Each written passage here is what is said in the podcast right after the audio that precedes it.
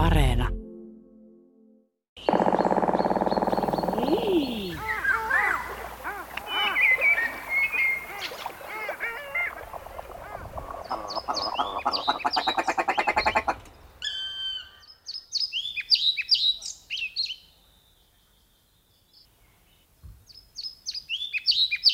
Sää vaikuttaa kirjosieppojen pesimiseen. Jos on oikein kylmää ja sateista siinä vaiheessa, kun poikaset ovat pesässä, emot eivät löydä ruokaa, poikasilla on kylmää ja kurjaa ja nälkä, eivätkä ne välttämättä selviä. Nyt vastikään Turun yliopistossa julkaistussa tutkimuksessa selvisi, että nimenomaan molemmat yhdessä, sateisuus ja kylmyys, heikentävät pesimätulosta.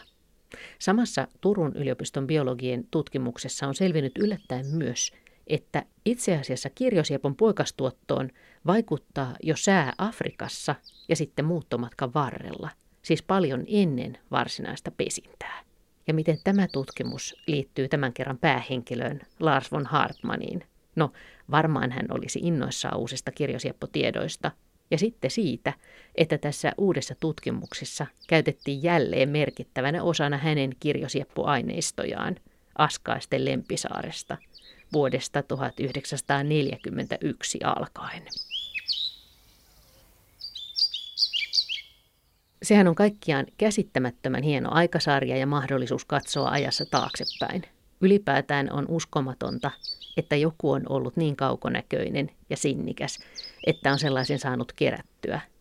Näin vastaa eräs tutkimuksessa mukana olleista tutkijoista, Tapio Eeva, sähköpostiviestiini. Hän kertoo, että Hartmanin aineisto on liitetty osaksi Euroopan laajuista lintutietokantaa ja se on tutkijoiden vapaasti käytössä.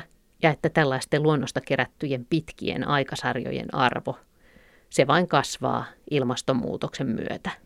Ja kertoo myös hauskan yksityiskohdan Hartmanista, että kun he selvittelivät Hartmanin linnunpönttöjen tarkempia paikkoja vuosikymmenten jälkeen, kun aikaa kuitenkin oli kulunut aika paljon ja karttajärjestelmät muuttuneet – niin avuksi oli se, että Hartman on kuitenkin antanut kaikille pöntöille paikkoja kuvaavia nimiä. Ja sitten siellä joukossa oli aika erikoisiakin, kuten mieleeni tulee, hän kirjoittaa vaikka pönttö Dekaoktoladan, joka nimestään huolimatta ei ilmeisesti ollut 18-kulmainen lato, vaan ymmärtääkseni se sijaitsi sellaisen ladon lähellä, jossa Hartman oli havainnut silloin Suomessa harvinaisen turkin kyyhkyn, tieteelliseltä nimeltään – streptopelia decaocto. Eli millainen mies kirjosieppotutkija, kirjailija, akvarellisti, kriitikko, kartanon herra Lars von Hartman oikein oli. Aikamoinen, kertovat lintututkijat, jotka ovat hänet tunteneet. Ja jutun alku lähtee liikkeelle Turusta Kupittaan puistosta dosentti Timo Vuorisalon kanssa. Mulla on ilo olla ollut kerran kuullut hänen esitelmänsä. Hän oli aivan mahtavan hyvä puhuja, ihan monissa muisteluksissakin ja nekrologissakin on mainittu, kuinka hyvä esiintyjä hän oli. Hän tuli Turkuun Turun lintutieteellisen yhdistyksen 25-vuotisjuhlaan pitämään juhlaesitelmää. Samassa tilaisuudessa hänestä tehtiin Turun lintutieteellisen yhdistyksen kunniajäsen.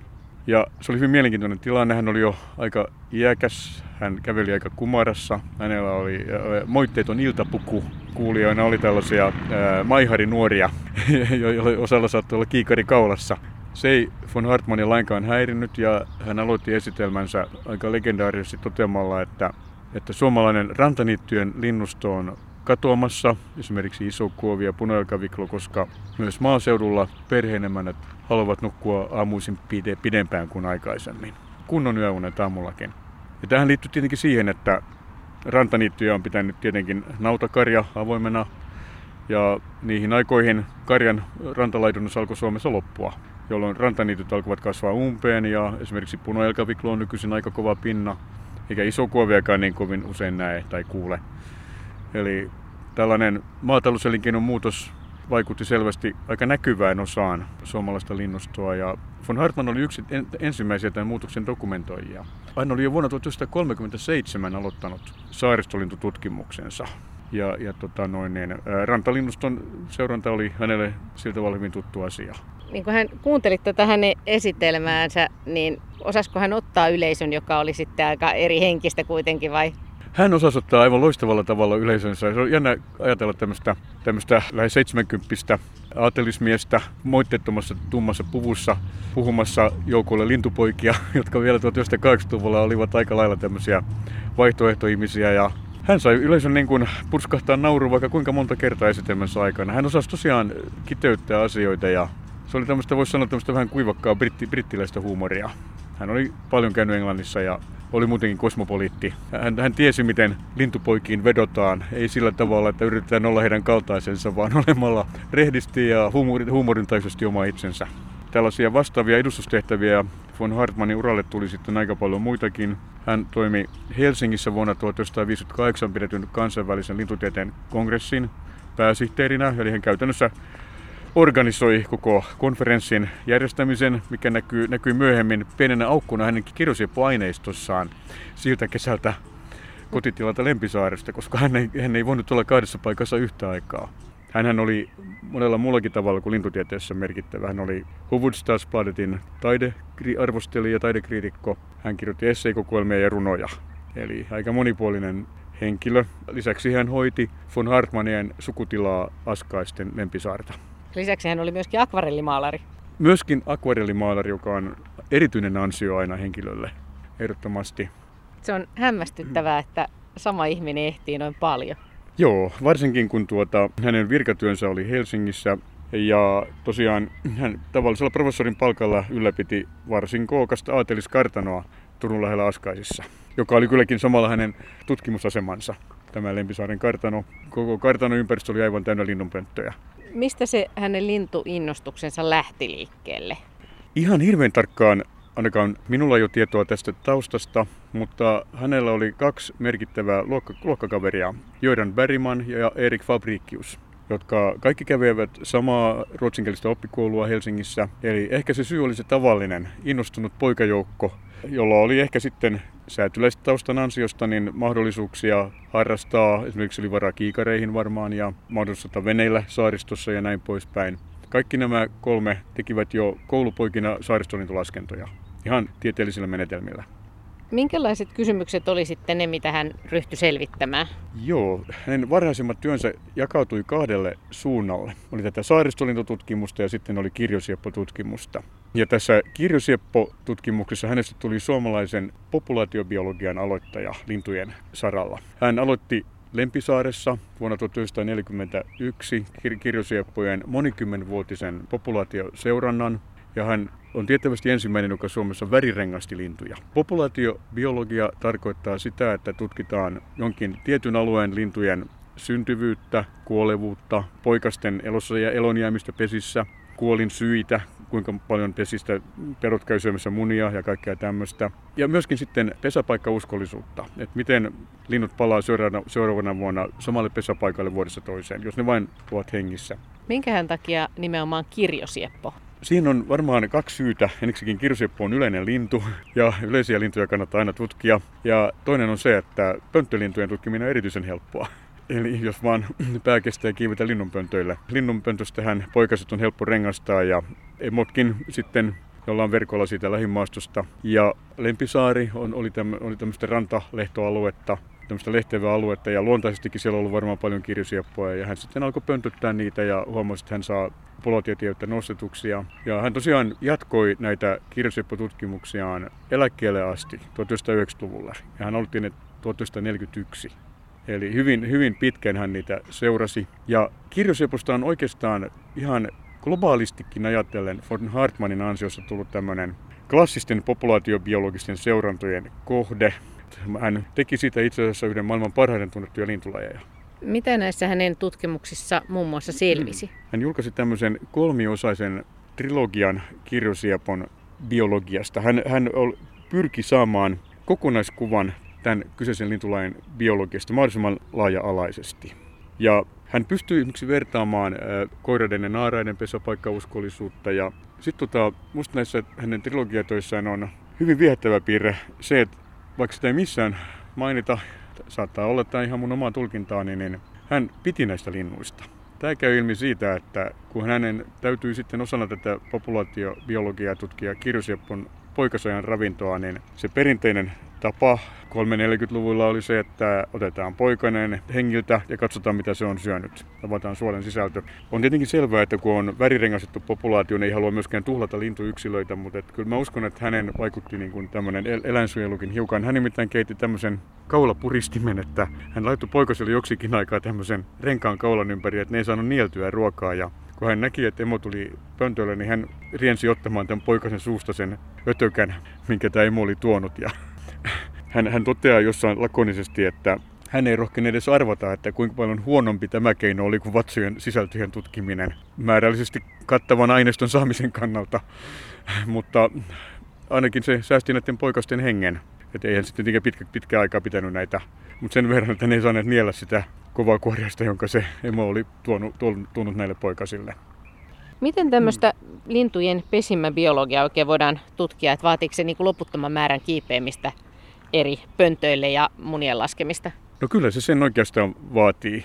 Ja jos me ajatellaan sitä, että esimerkiksi Suomen lintujen pesimäbiologia tunnetaan tosi hyvin, niin tämähän ei olisi tutkijavoimin mitenkään ollut mahdollista tämmöistä tiedon tasoa saavuttaa. Ja me palataan tässä, tässä Lars von Hartmanin monialaisen aktiivisuuteen.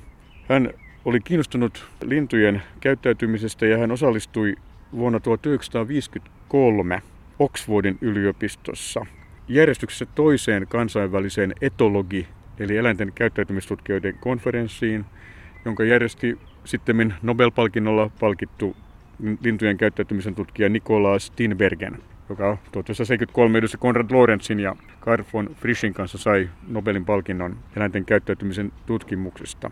Von Hartman osallistui siellä tapahtumiin ja piti kaiketi esitelmänkin ja hän tutustui Bruce Campbell-nimiseen brittitutkijaan. Eikä varmaan sattumalta, koska Campbellkin tutki kirjosieppoja. Siinä kaksi kirjosieppotutkijaa löysivät toisensa. Campbell oli myös laaja-alainen ja teki muun muassa BBClle luonto-ohjelmia 1950-luvulla ja 60-luvulla. Mutta pointti oli se, että Campbell kertoi von Hartmanille brittiläisestä pesäkorttiaineistosta. Eli Britanniassa oli otettu tavaksi jakaa lintuharrastajille tämmöisiä pesäkortteja, joiden tavoitteena oli innostaa nämä harrastajat käymään järjestelmällisesti koko pesinen ajan samalla pesällä ja keräämään tietoja. Tällöin saadaan niin kuin selville se, että mikä on munimisväli, mikä on lopullinen pesimäkoko, miten, mikä on poikasten elonjääntiprosentti ja kaikkea tämmöistä perustietoa. Ja von Hartmanista oli hieman aikaisemmin tullut tuota Suomen tiedeseuran fenologia-aineistojen vastuuhenkilö. Fenologia tarkoittaa erilaisia luonnon vuodenaikaisilmiöitä, lintujen saapumisia, mutta myös pesintöjä. Ja hän yhdisti nämä kaksi ja käynnisti samana vuonna 1954 sitten Suomessa tiedeseuran pesäkorttien keruuprojektin, joka periaatteessa jatkuu tänä päivänäkin ja hän oli sitä hyvin innostunut. Hän piti Suomen tiedeseuran 200-vuotisjuhlakokouksessa esitelmän. Hän totesi, että vaikka pesimäbiologista tietoa linnusta oli kerätty aikaisemmin, niin se oli ollut hyvin satunnaista. Ja hän kutsui sitä fenologisen tutkimuksen rumaksi ankanpoikaseksi, jota kaikki hyljeksivät. Tätä tämmöistä tylsää pesällä käymistä. Ja von Hartmann, hän oli sosiaalinen verkostoituja, hän osasi toimia ihmisten kanssa. Hän organisoi koko pesäkorttien keruuhomman harrastajapohjalta. Eli hän järjesti aktiivisella mainonnalla, lintulehdissä ja muualla mainostettiin näitä pesäkortteja, niin hän sai varsinkin lintujen rengastajat eri puolilla maata innostumaan tähän hommaan niin hyvin, että jo ensimmäisenä keruuvuonna 1954 yli 3000 pesäkorttia palautettiin. Ja von Hartmann oli tosi kiitollinen ja hän erikoisesti kehui sitten myöhemmin Armas Salonen nimistä ylipostimiestä Tampereelta siitä, että tämä kyseinen henkilö oli käyttänyt varmaan tuhansia tunteja pesäkorttiaineistojen keruuseen lyhyellä postimiehen lomallaan, lomallaan varmaankin. Ja, ja, ja kaiken kaikkiaan koko, koko Hartmanin ura voidaan luonnehtia tämmöiseksi lintutiedon keräämisen organisoimiseksi. Eli Suomessa on hyvin vahva perinne tällaisella harrastajapohjaisella lintututkimuksella. Ja sehän jatkuu edelleenkin. Ja myöhemmin hänestä tuli yksi legendaarisen käsikirjan Pohjolalinnut värikuvin tekijöistä. Ja tämä Pohjolalinnut värikuvin kirja taas on ollut hyvin merkittävä isolle osalle ihmisistä sitten harrastuksen alussa ja myöhemmässä vaiheessa.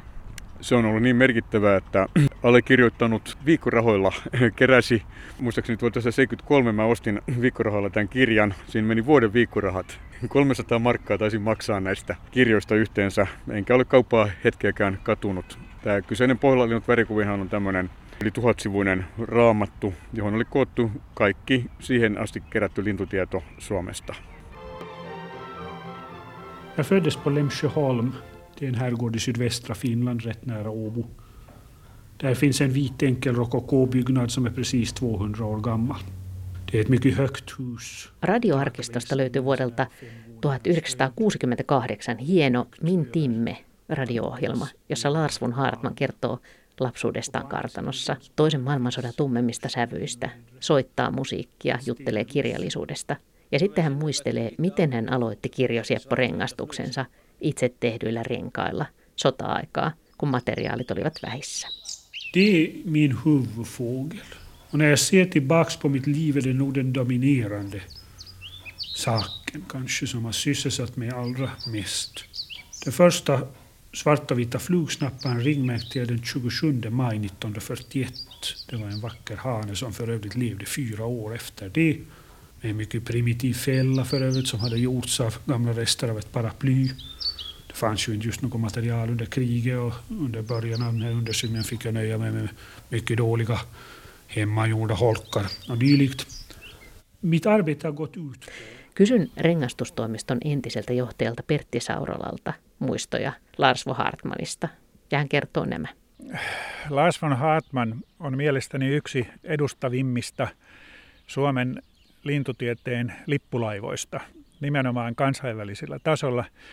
On tietenkin selvää, että hänen omat kirjosieppotutkimuksensa ovat klassisia, mutta minä nostaisin esiin tässä kongressi sitten, josta joka mulle tulee mieleeni, on pohjoismainen ornitologikongressi Tanskan Riibessä vuonna 1981. Nimittäin siellä Hartman oli tarjonnut esitelmäksi aiheen, jonka nimi oli Till amatörens lov, joka olisi suomeksi käännettynä amatöörin ylistys.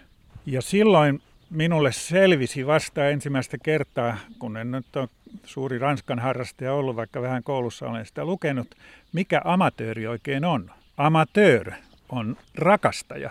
Ja tämän von Hartman toi, tai tässä hän toi esille juuri sen, että kun amatöörit tekevät jotakin, niin he teivät, tekevät sen todella aina rakkaudesta siihen aiheeseensa. Eli kun he laskevat lintuja tai, tai rengastavat lintuja tai keräävät aineistoa, niin se on hyvin todennäköisesti vielä suuremmalla rakkaudella tehtyä kuin varsinaisten ammattilaisten, jotka saattavat tehdä sitä leipätyökseen. Ja tämän asian minä olen usein tuonut esille silloin, kun mä olen esimerkiksi puhunut suomalaista petolintuseurannasta, joka perustuu täysin amatöörien työskentelyyn.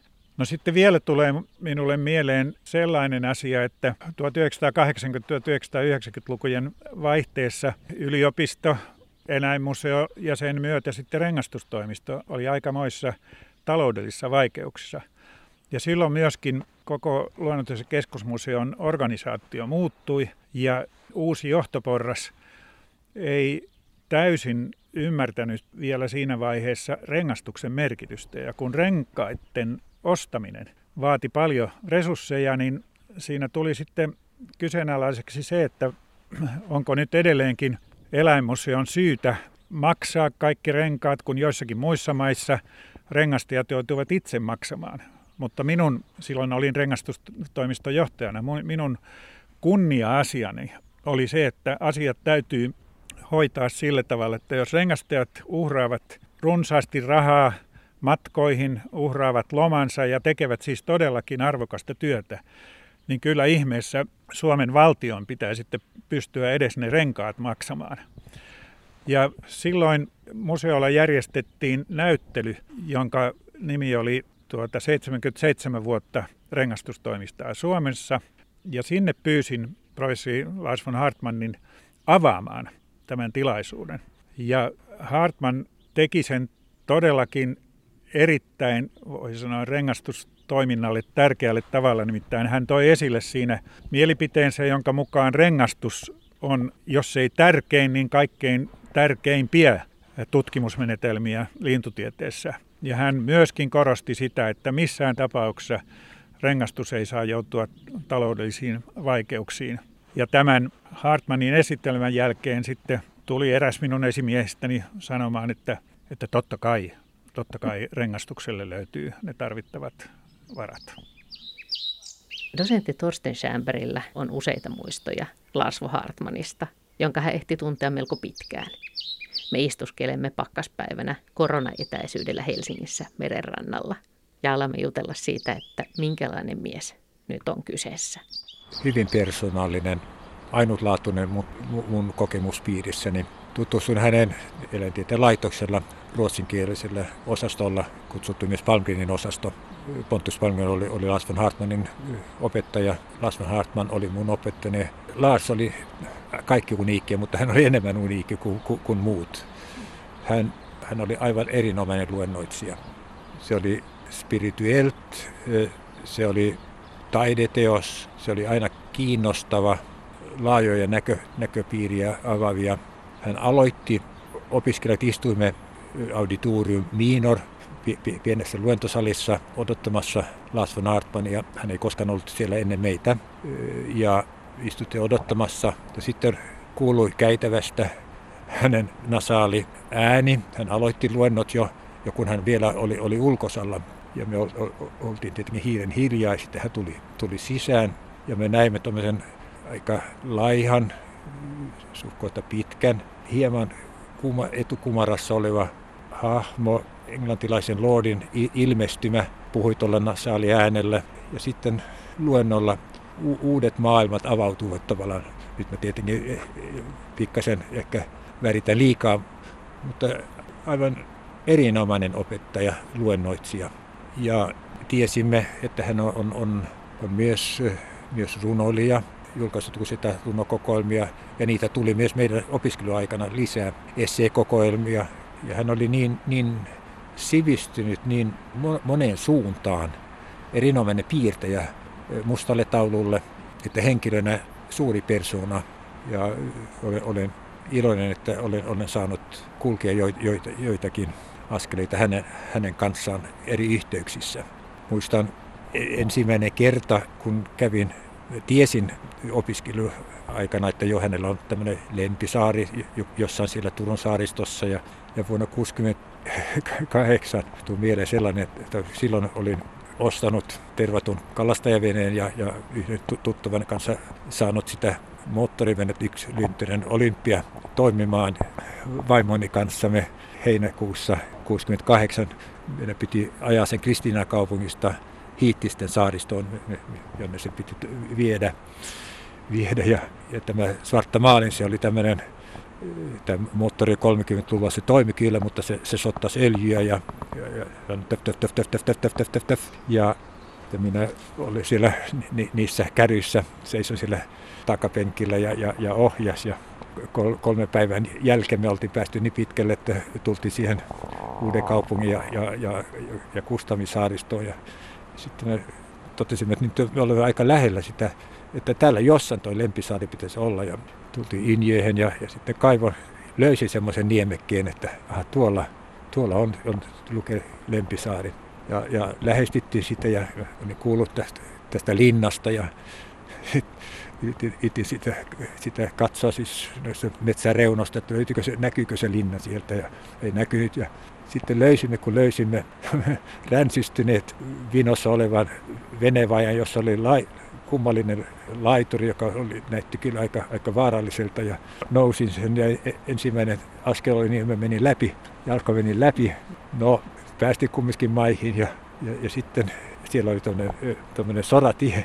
Me mentiin sitä No, no sitten kilometrin to, toisen, ehkä puolitoista kilometriä, niin sitten näin tämmöisen puukuisten en alee. Ja sanoin, että kunnon linna menee kyllä alee, että kyllä se täytyy olla siellä. No sitten näimme sen, että kuljimme sitä aleeta ja päästiin sitten siellä oli tämmöinen sitten kolme, kolme kerroksinen vanha kivirakennus ja ymmärsin, tämä on. Ja, ja, mutta se näkymä, se näkymä siinä pihalla sen edustalla. Silloin tietenkin tämmöinen rondelli, jossa, jossa, missä oli istutuksia ja sitten oli korkeita lehtipuita ja, ja oli, oli näitä jalavia ja, ja, ja lehmuksia ja tammia ja mitä lie. Ja, ja yhden valtavan Jalavan alla oli puoli makuulla, tuollaisessa puutuolissa, puutarratuolissa puoli makuulla, selvästi Lars von Hartman ja hän oli luke, joo, hän luki jotain, hänellä oli, oli kädessä, molemmissa kädissä joku, jota hän, luki. Ja sitten vieressä penkillä istui rouva, rouva von Hartman ja hän, hän ompeli jotain, jotain, jotain, jotain keskiaikaista fifiinikiemättä. Ja mehän, mehän oli auringosta musta, musta ja öljystä sitten rasvattu kunnolla. Ja, ja mä ajattelin, mit, miten, voiko tätä, tätä tunnelmaa purkaa millään tavalla, miten voisi, ei voi koputtaa ja miten mä nyt lä- lähestytän ja myöskään, että ei pelosti, pel, pel, pelästytä heille.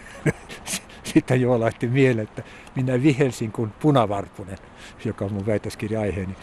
Ja, ja se, se, se seuraava, se, seuraava kuva on, kun, kun vapaa herra itse kun menee kun, kun raketti ylös, huu, hyppää, hyppää suoraan ylös ja, ja ilmassa, vielä ilmassa osoittaa sormea ylöspäin.